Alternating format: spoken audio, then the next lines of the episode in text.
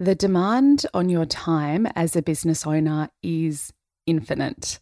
With so much going on, it's easy to be pulled in every direction, in particular into things that may not be serving you, your clients, or your business. And the realities of saying yes to the wrong things can be a drain on your time and energy. These requests can pull you further away from your goals and your priorities from both a professional and personal standpoint if you're not careful.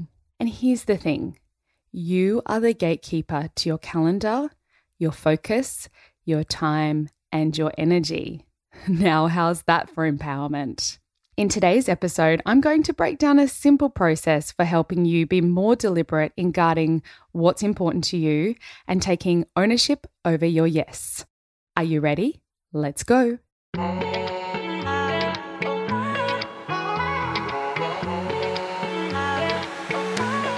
You're listening to the Run Your Business Like a Boss podcast. Hello and welcome. I'm Christy Robinson, your host. I'm here to advocate for you, the business owner who's knee-deep in the messy middle. If you're tired of feeling stretched, overworked, and overwhelmed, you're in the right place. My goal is to help you streamline, systemize, and create a strategy that enables you to step from stressed-out worker to the boss of your business. Now, let's dive into today's episode. Hello, boss, and welcome back to the Run Your Business Like a Boss podcast. I'm thrilled you hit play today because we both know that there is a lot of things vying for your attention and your time, more so than ever before. Social media has gotten really good at feeding us our interests to keep us in the platform. Our phone, our P C, our devices, it's all pinging at us nonstop. And let's be honest, there's always someone wanting something from us. And I guess in some ways it's easy to feel like you're in the tide rather than riding the wave. Here's the thing. If you get to the end of the day or week feeling like you've been nonstop and yet you're not delivering on your commitments that you made to yourself or your business, that may just be a sign it's time to put a little more structure around your yeses and nos.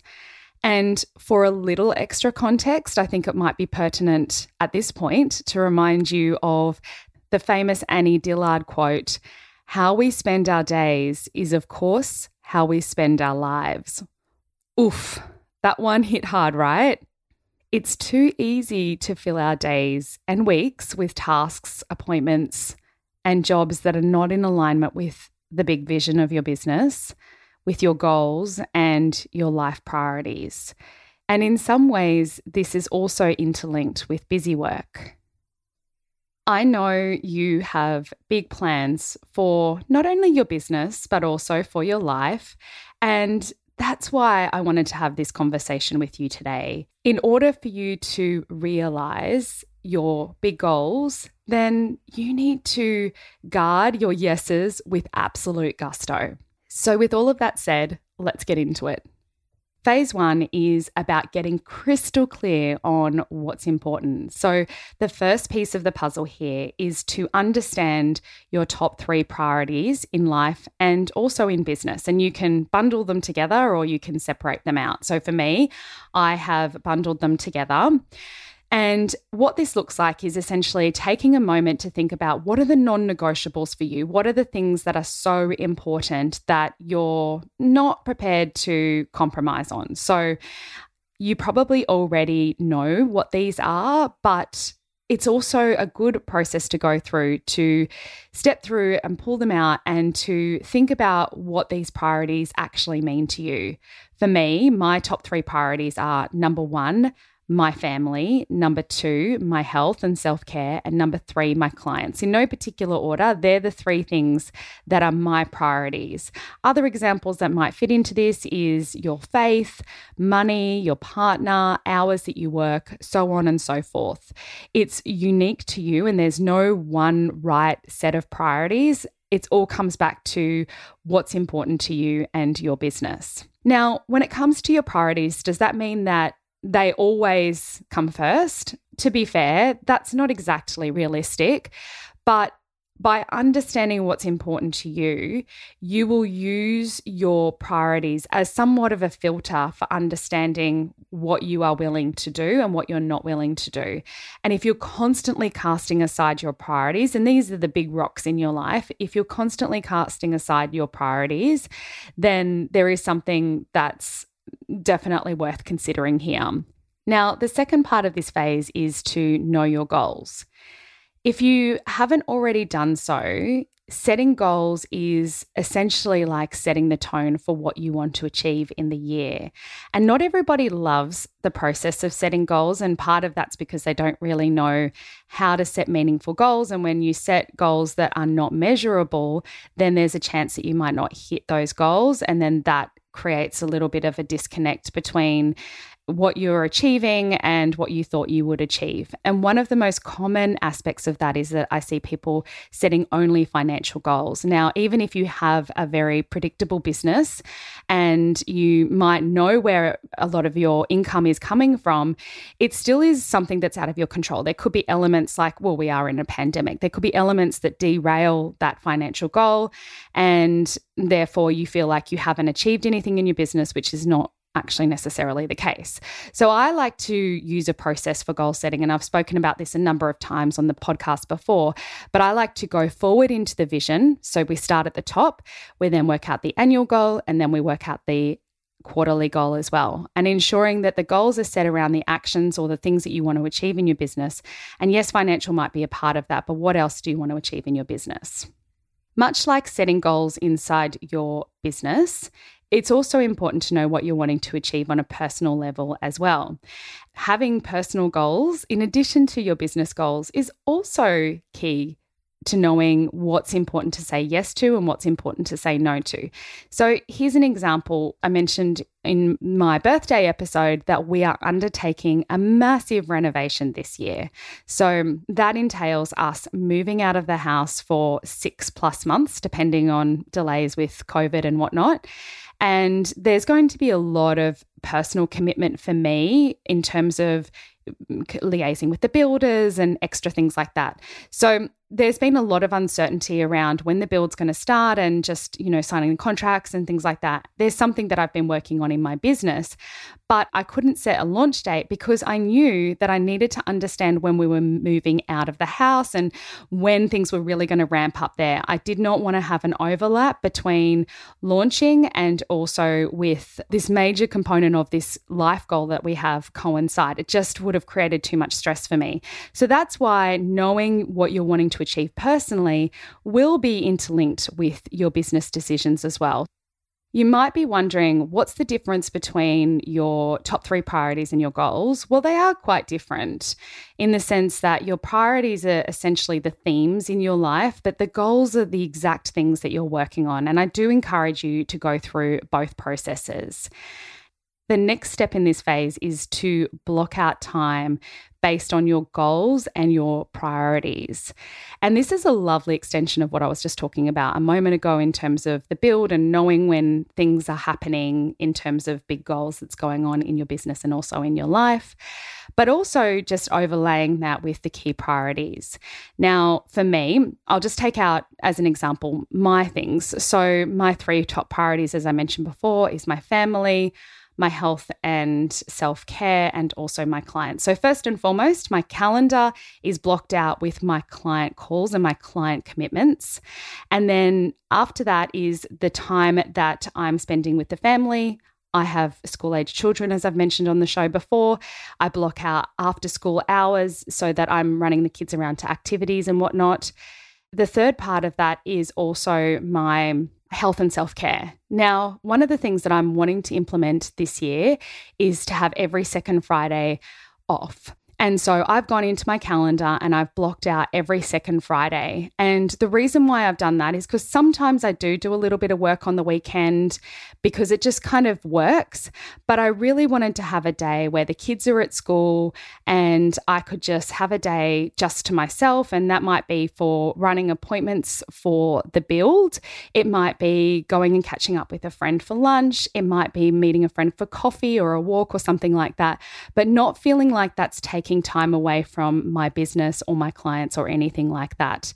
So when you're really clear on what's important for you in terms of your priorities and your goals, taking that extra step to block it out also allows you to know that when something comes up, do I actually have time to fit that in?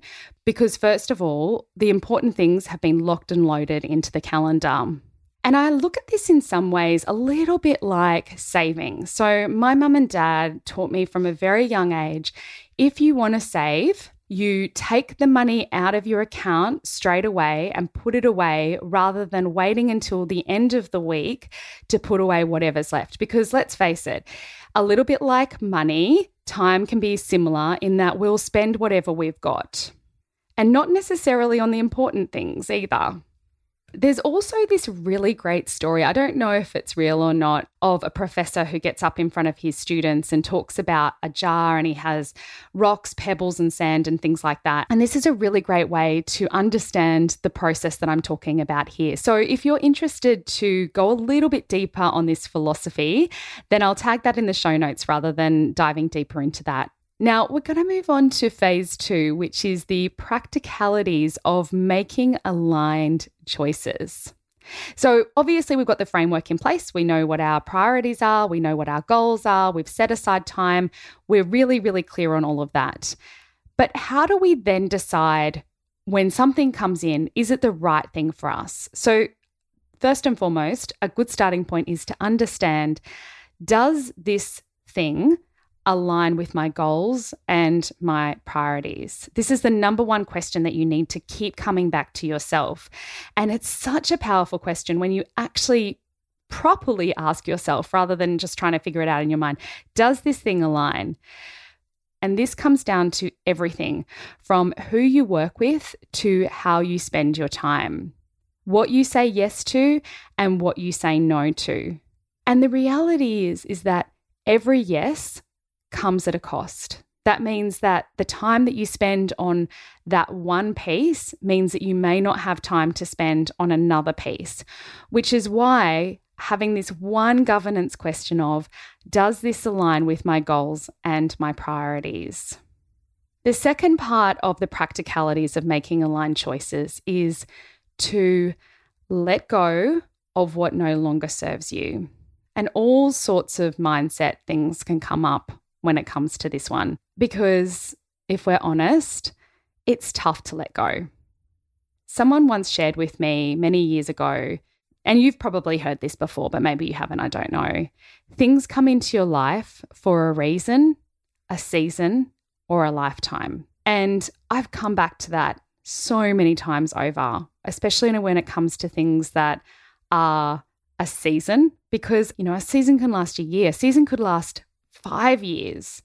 But the truth is, is that sometimes you need to make room. You need to make space for what's next, for this next version of your life, for this next version of your business. And that doesn't need to be a profound, huge, big step forward, but it's what you're actually working towards rather than, you know, what's worked for you in the past.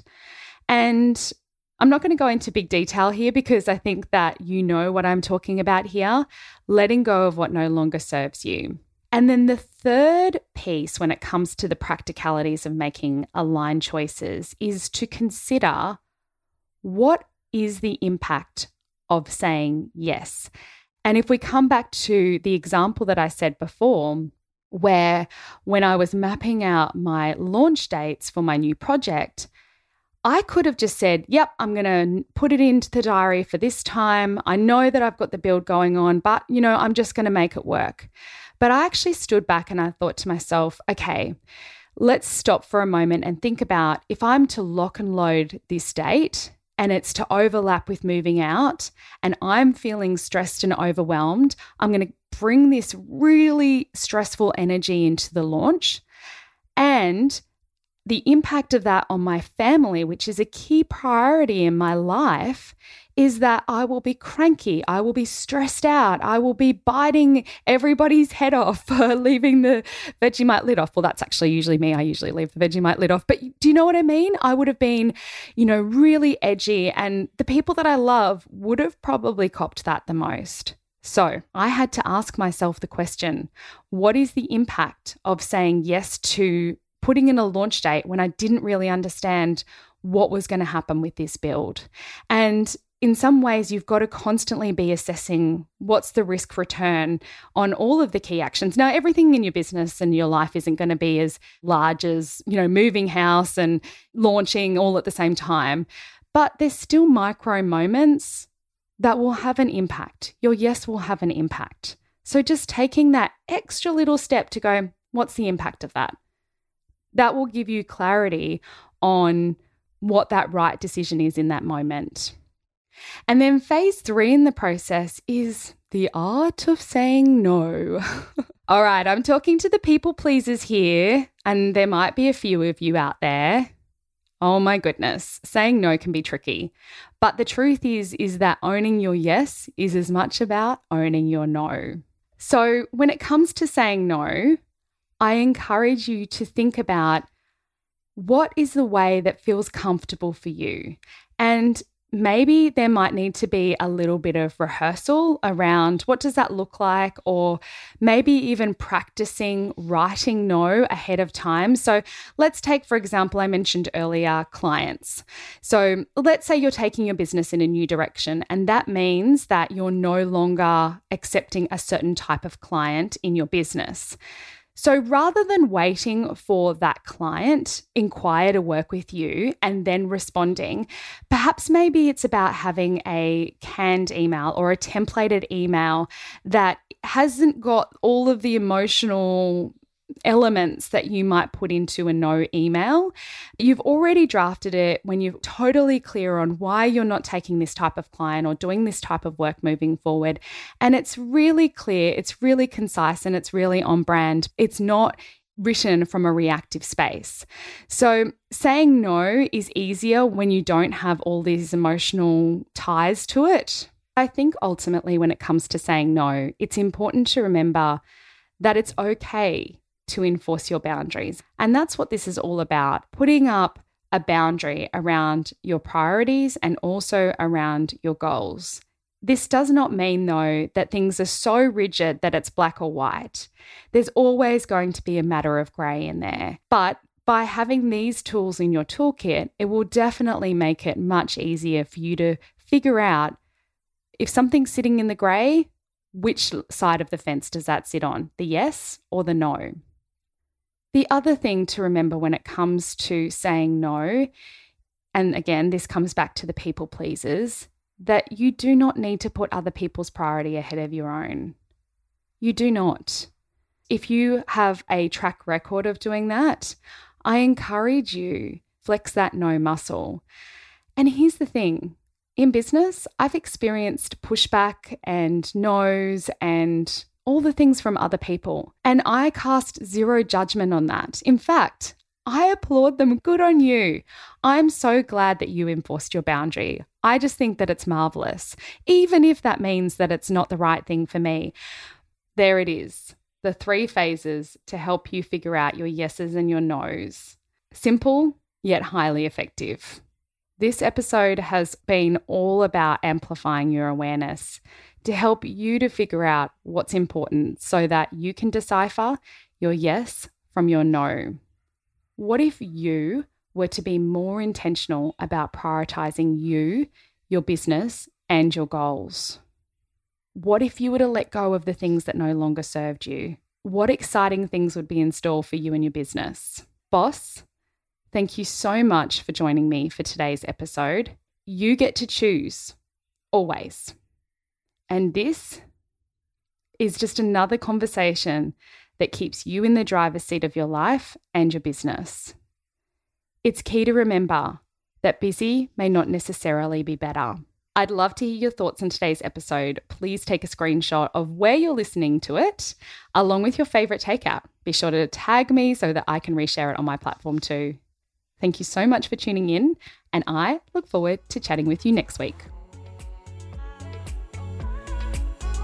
Thank you so much for joining me. If you enjoyed today's episode, please consider leaving a review, and if you're not already doing so, connect with me over on Instagram. My handle is Christy Robinson underscore consulting. And listen up. If you're keen to learn more about how I can support you to run your business like a boss, check out the website christy robinson dot com dot a u. Thanks again, and I look forward to chatting with you next time.